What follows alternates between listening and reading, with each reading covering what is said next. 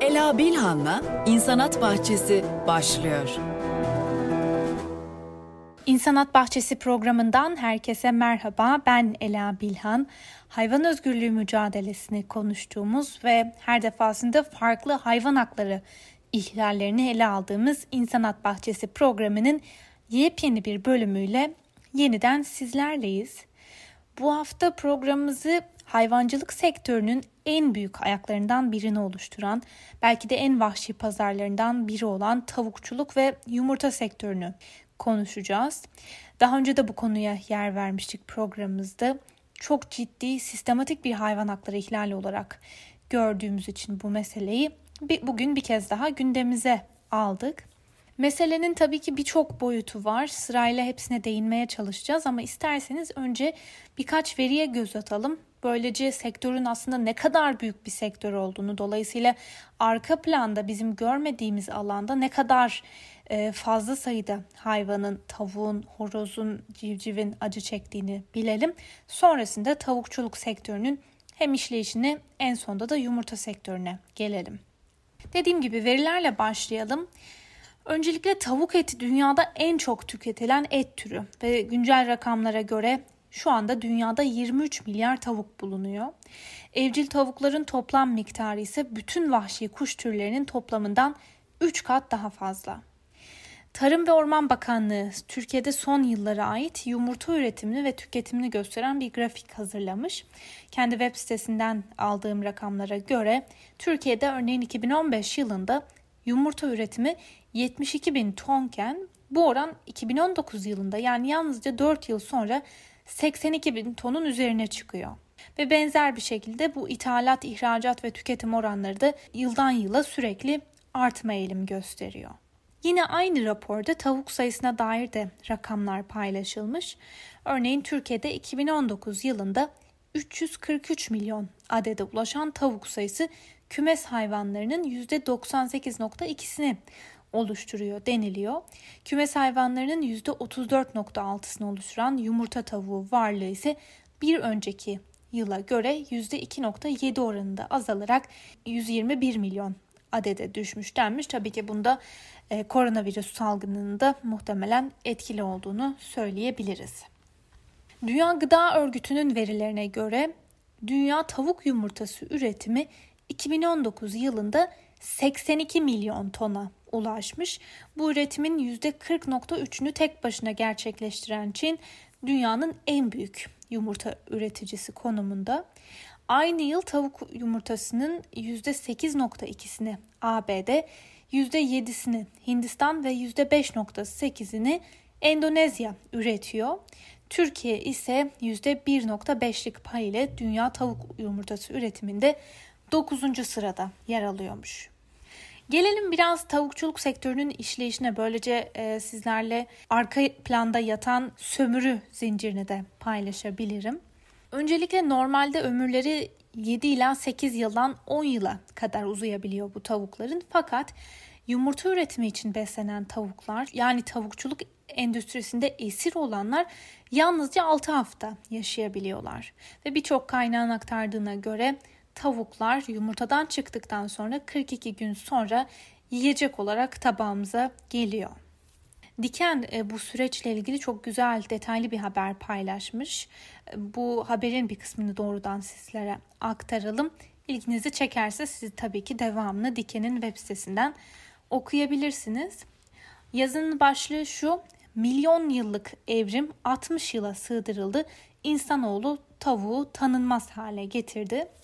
Bu habere göre Britanyalı bilim insanlarının araştırmalarına yer veriliyor. Buna göre endüstrileşmenin etkisiyle tavuklar milyon senelik evrimi tam 60 yılda geçirdi. Britanya merkezli Royal Society Open Science dergisinde yayınlanan bir araştırmaya göre tavuklar 19. yüzyıldan itibaren giderek irileşti ve özellikle son 50 yılda da ciddi bir evrime mutasyona uğradılar. 1957 senesinin verilerine göre 56 günde tavuklar 900 gram ağırlığa ulaşırken günümüzde söz konusu rakam 4.2 kilograma çıkıyor. Yani şöyle özetleyelim. 1957'de 56 günlük bir tavuk yalnızca 900 gramken Bugüne geldiğimizde 56 günlük bir tavuk 4.2 kilograma kadar çıkabiliyor. Ve haberde şunu da ekliyorlar. Vahşi tavuklar 11 seneye kadar yaşarken endüstriyel tavukların ömrü ise sadece 50 gün.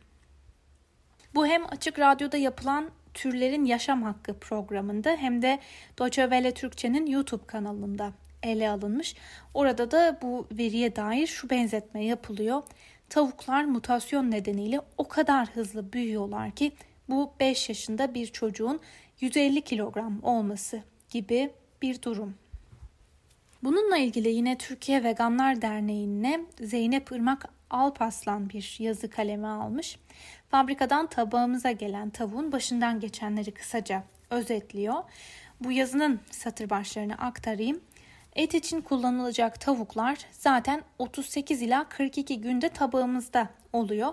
Yani aslında tavuk yiyorsanız büyük ihtimalle aldığı hormonlar ve ilaçlar nedeniyle hızlı olgunlaşmış bir yavruyu yiyorsunuz. İşletmelerde yumurta tavuktan periyotlar halinde alınır. Bir periyot 72 hafta sürer. Bu sürenin sonunda tavuklar genelde sürüden uzaklaştırılır. Aslında olan ise 72 hafta boyunca stresten üstünde tüy dahi kalmamış açık kafes yaraları ve bir gün bile güneş görmemiş kanatlarını nasıl açacağını unutan bu tavuklar genelde karbondioksitle sürecin sonunda boğularak öldürülürler. Tabi birazdan biraz daha detaylarını da geçeceğiz ama bu noktada yumurta ve tavukçuluk sektörünün iç içe geçtiğini de söylemek gerekiyor. Yani aslında süreç göz önünde bulundurulduğunda ikisi de çok paralel işleyen bir mekanizma. Çünkü tavukların bir kısmı tavukçuluğu sürdürmek için bir kısmı da yumurta üretimini sürdürmek için gerekli. Dolayısıyla tavuklar belli bir noktada belirli özelliklere ve ihtiyaçlara göre iki gruba ayrılıyorlar. Bu şu demek, bazıları yumurta makinesi haline getirilirken diğerleri de hızlı olgunlaştırılıp et olarak market raflarındaki yerlerini alacaklar. Tavukların altından alınan yumurtalar kuluçka makinalarına bırakılıyor ve yaklaşık 21 gün sonra bu yumurtalardan civcivler çıkıyor. Bu bizim bildiğimiz bir süreç fakat bilmediğimiz şu civcivlerin kaderini belirleyen ilk hayati etken cinsiyetleri oluyor. Bu çiftliklerde, üretim çiftliklerinde veya fabrikalarda seksör denilen çalışanlar oluyor ve bu kişilerin, bu çalışanların sorumluluğu yumurtadan çıkan civcivlerin cinsiyetini belirlemek ve civcivleri cinsiyetlerine göre aslında iki gruba ayırmak. Bunun birçok nedeni var ama bir numaralı nedeni de tabii ki erkek civcivlerin yani büyüyünce horoz olacak bu hayvanların tüm bu yumurta ve tavukçuluk sektörünün bir artı olarak görülmesi. Çünkü e, horoz eti yenmiyor, satılmıyor veya horoz yumurtlamıyor. Dolayısıyla erkek civcivler bu üretim döngüsünün bir numaralı istenmeyeni. İşte bu nedenle erkek civcivlerden kurtulmak isteyen e, sektör sahipleri, sektörün başındakiler onları katletmekten de çekinmiyorlar. Bunun için bazı cani yöntemler kullanılıyor bütün dünyada sadece Türkiye'de değil tabii ki. Civcivleri üretim bantlarının üzerine koyup canlı canlı preslemek bir seçenek. Ya da dev çuvallara bu hayvanları doldurarak havasız bırakmak ya da karbondioksit solutmak da bir diğer seçenek.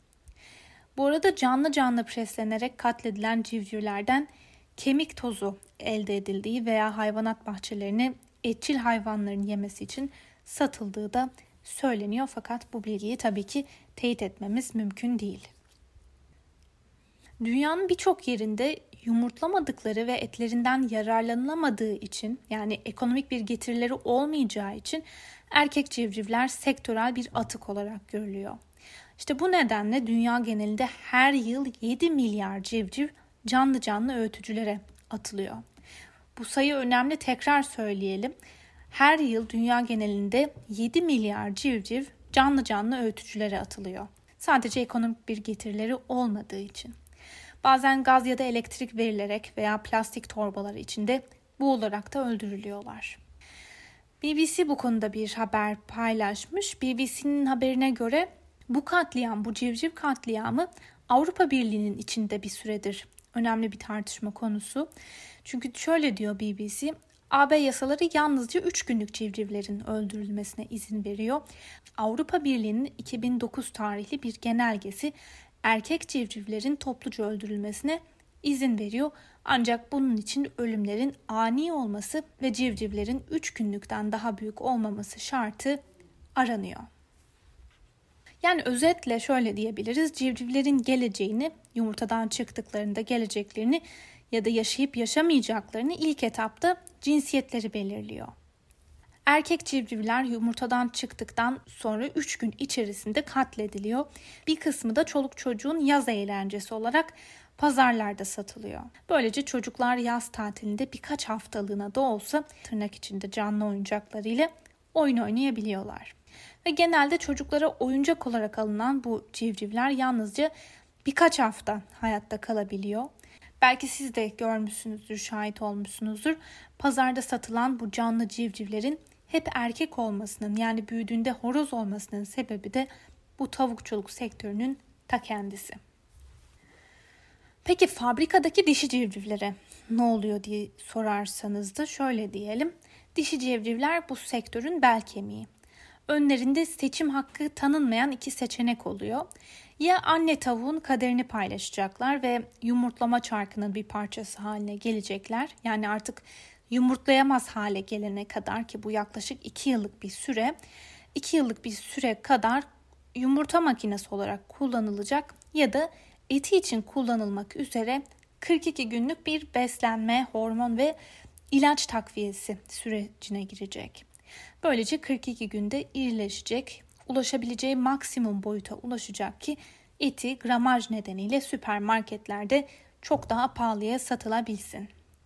Tabi hem yumurta makinesi hem de kesilmek üzere kullanılan dişi civcivlerin geçmek zorunda olduğu acılı bir süreç daha var. Bu da endüstrinin en en vahşi uygulamalarından biri olarak kabul ediliyor.